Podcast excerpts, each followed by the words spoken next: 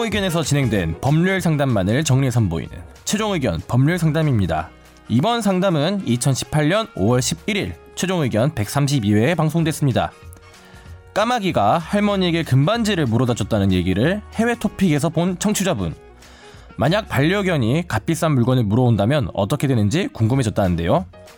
이번 최종 의견 법률 상담에서는 점유 이탈물 횡령에 대해 다뤄봤습니다. 최종 의견의 사연을 보내주세요. 법률 상담해드립니다. 파이널 골뱅이 sbs.co.kr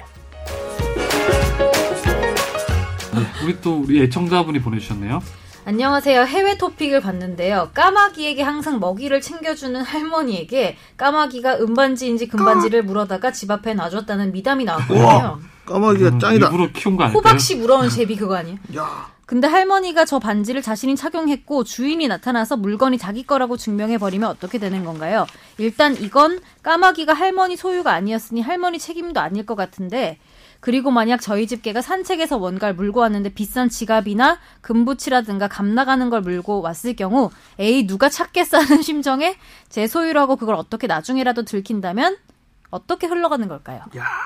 재밌네요. 이거는 뭐 이거는 아 근데 저, 비, 나는 이런 계획을 가지고 싶어요. 아, 저 비슷한 일이 있었는데 어떤 최근에 일? 네. 이거까진 아닌데 제 생일이었잖아요. 예.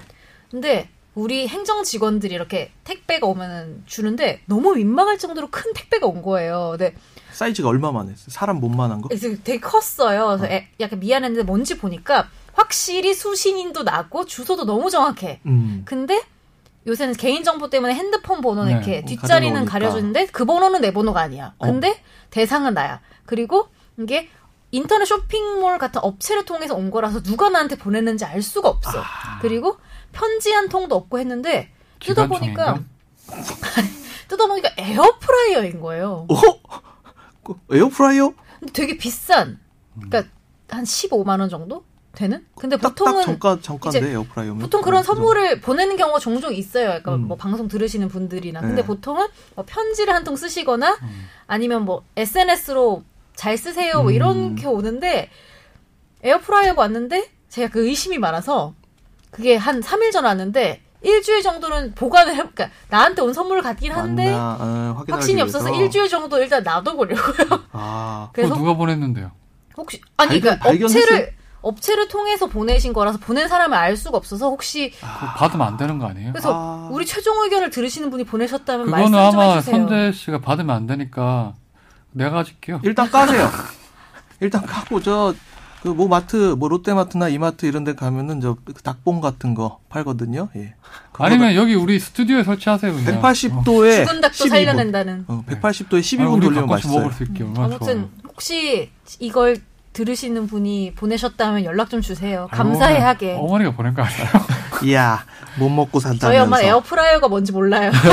저희 엄마는 제 생일에 미역국 사진을 사진을 보내주시네. 보내시는 분이에요. 그 아무튼 요거는 어떻게 될까요? 다른 자기가 키우는 반려견이나 아니면 자기 반려견이 아닌데 음. 근데 좀 차이가 있을 것 같아요. 갑자기 근데. 옛날에 고양이가 쥐무러 오는 그런 일들. 아, 고, 고양이들 선물 물어오잖아. 그러니까 고양이 쥐는 선물이 아니잖아요. 걔네 입장에서 선물이죠. 고양이한테 잘해주면 그 지- 양이들한테 잘해주면 양이가 이제 친근한 음. 참새물어 표현으로 새무러 오고 쥐무러 오고 그런 거 있거든요. 고마워서. 어, 고마워. 근데 일단 금부치 만약 일단 까마귀 같은 경우에는 할머니가 키운 게 아니니까 응. 금부치를 물어왔다. 그 자기가 가졌다. 나중에 어. 상대방이 원래 온 소유주가 문제 제기를 한다. 그럼 어떻게 되는 거죠? 어떻게 될까요? 자, 어, 점유 이탈물 횡령이라고 까, 혹시 까마귀의 음, 경우. 까마귀가 까마귀가 이렇게 거기서 남의 집에서 물품을 확 물어가지고 왔어. 그래서 내가 그걸 어떻게 갖게 됐어. 이거 내가 점유라고 하는데 음.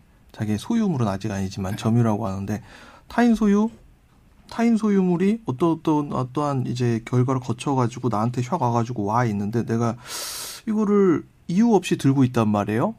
근데 이걸 만약 어떤 사람이 야 이거 내 거 맞아라고 하면서 딱 어, 무슨 내가 착용하고 있는 사진 같은 걸 들고 와가지고 야 이거 할아- 돌아가신 할아버지의 유품이니까 내놔라 이런데 안 줬어. 그러면은 이제 점유 이탈물 근데 횡령이라. 통상 우리가 때가 될수 점유이탈물 있죠. 횡령이라 하면 떨어진 지갑을 줍거나 음. 움직이지 않은 물체에 대한 거잖아요. 근데 움직였는데. 이건 까마귀가 물고 간 거죠. 까마귀가 알아서 갖고 온 거지. 음. 알아서 갖고 온 거기 때문에 똑같아요. 근데 만약에 그 기간이 되게 길어지면요. 그게 아니- 똑같아요. 근데 만약 까마귀를 내가 이렇게 훈련을 시켰어. 전서부터 물어와. 야 가가지고 저런 거 싹 뺏어 와. 핸드백을 너는 물어오는 게 짱이야. 절도 아니에요, 절도. 갖고 왔다. 그러면 그거 절도. 아. 그 예전에 매 사냥꾼들처럼 하는 거죠.